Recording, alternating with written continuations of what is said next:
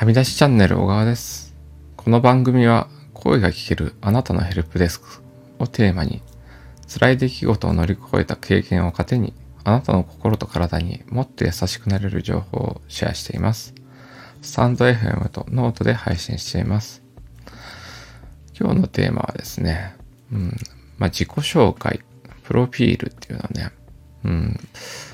改めてというかね、最近ちょっとね、ノートで、うん、他のいろいろな方々の自己紹介記事、うん、プロフィール記事を見ることが多かったので、うん、まあ自分もですね、ちょっとわかりやすく、まあ比較的に箇条書きにしたプロフィール記事を作りまして、で今回はですね、それを、うん、口で紹介しながら、うん、改めて自己紹介をしていきたいと思います。まあ、テーマはですね、こだわりのある人生を送る40代前半のプロフィールということで、はい、改めて自己紹介します。まあ、名前は小川さんです。で、性別はね、男性で、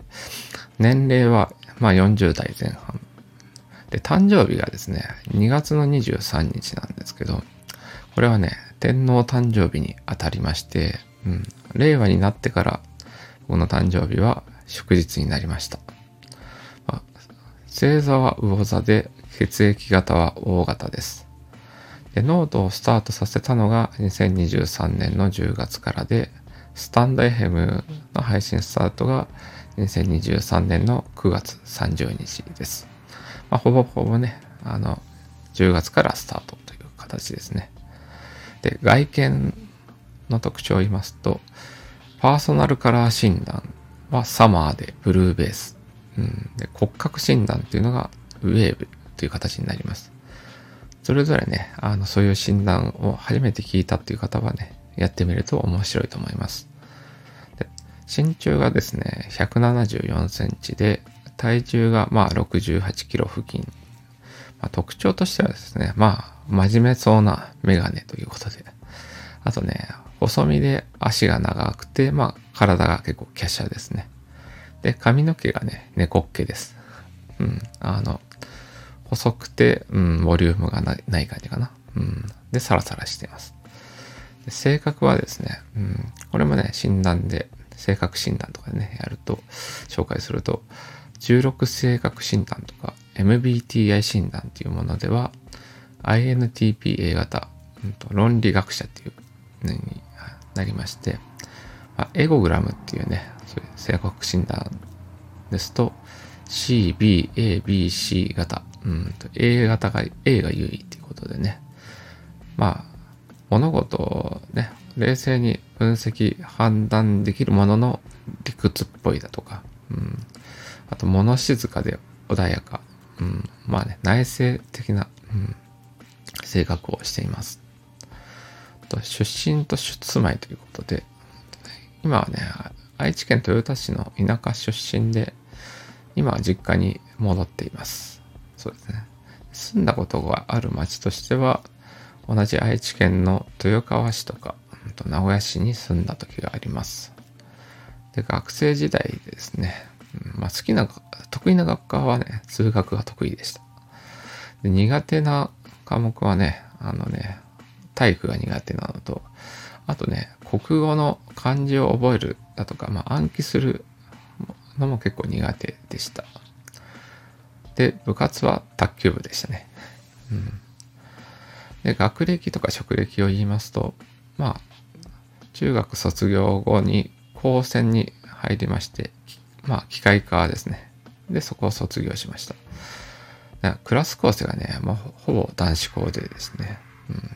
でまあその学生時代はねあのロボコンっていうねものもしていました、で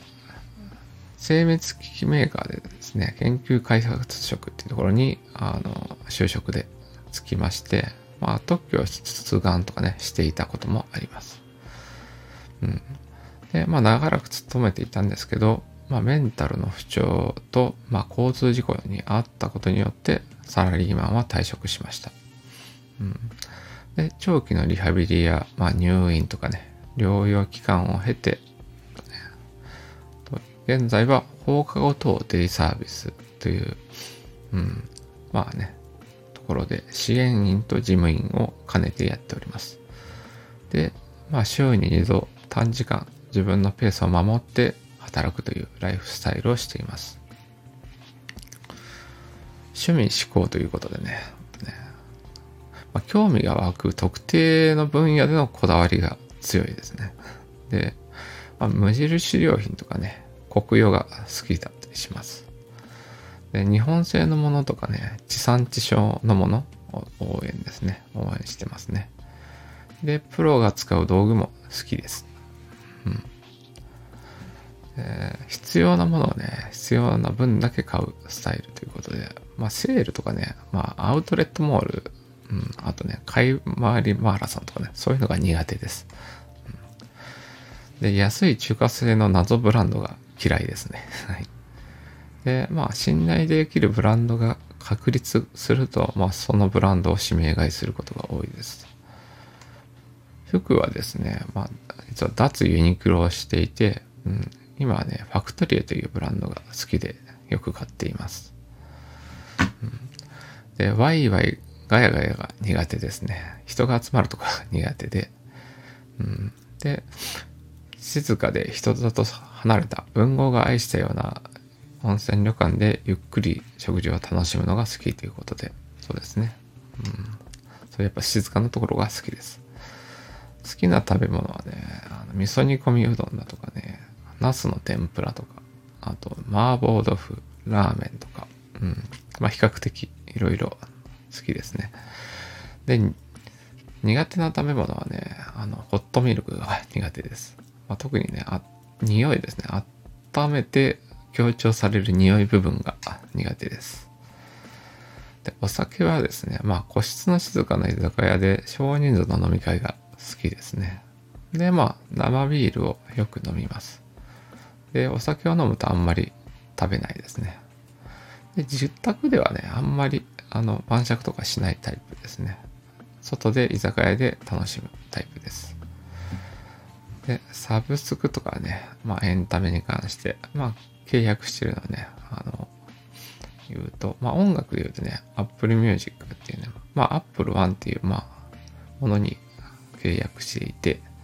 そうですね、まあ90年代とかね、あの2000年代が、まあ青春時代で、まあ当時の曲もよく聴いていて、ダンスミュージックも好きでね、まあ DJ をできる機材もあります。まあ、特にディープハウスっていうね、ジャンルが好きですね。うん。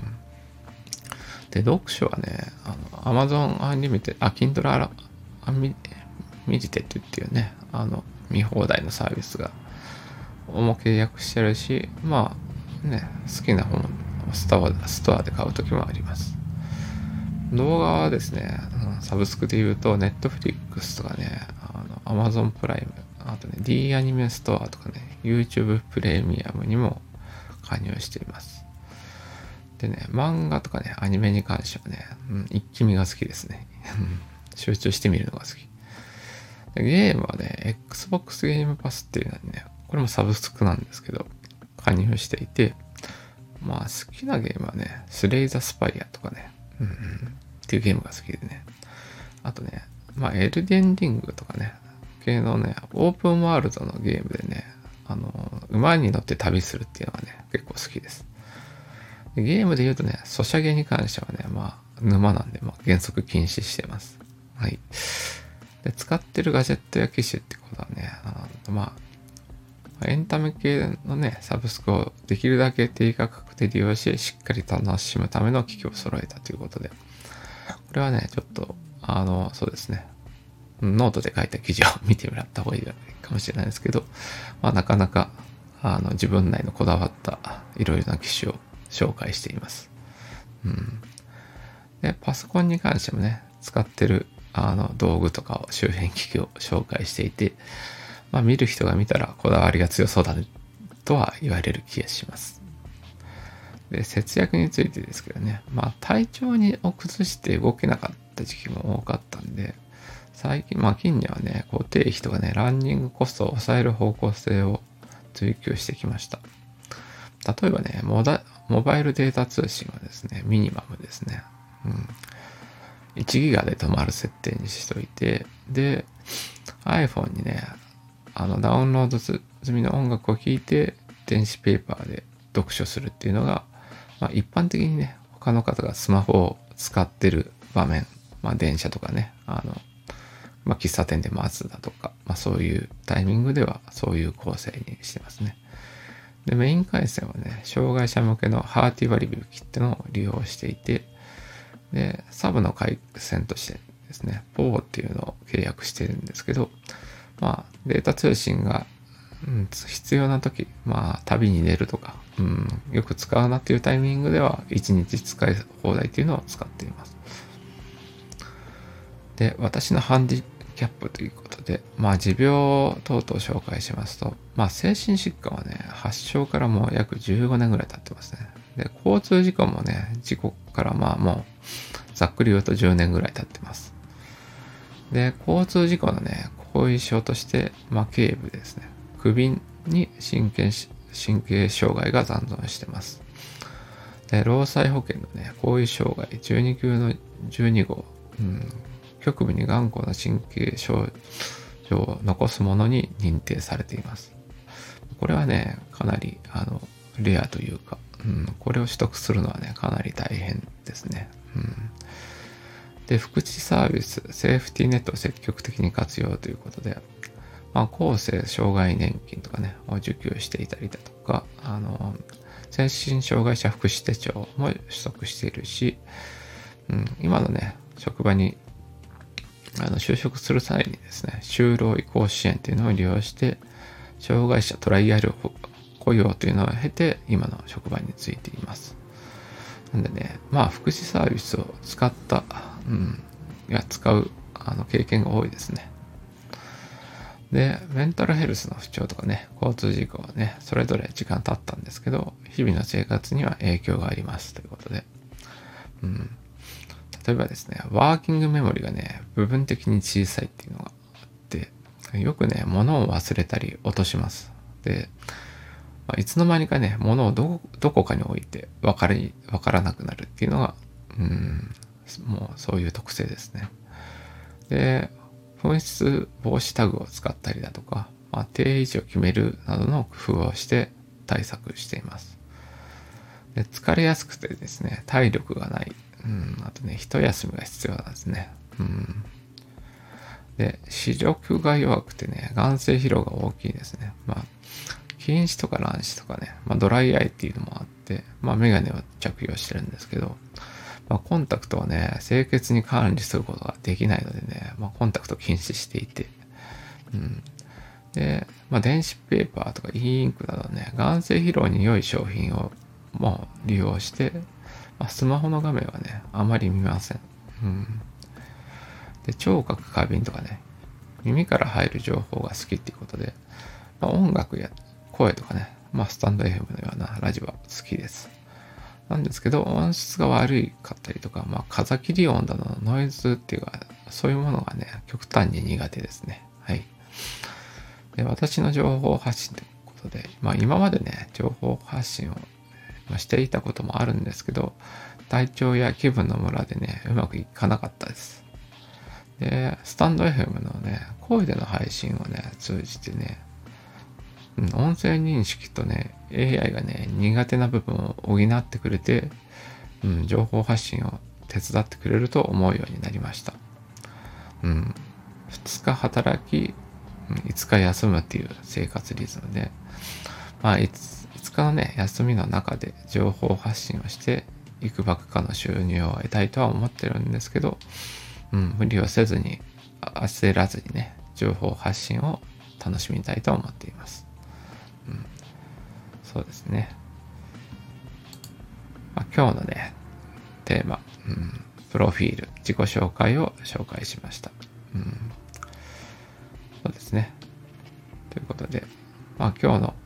放送のね、メインテーマは以上です。この放送を聞いていただきありがとうございました。また別の放送で出会えることを楽しみにしています。それでは。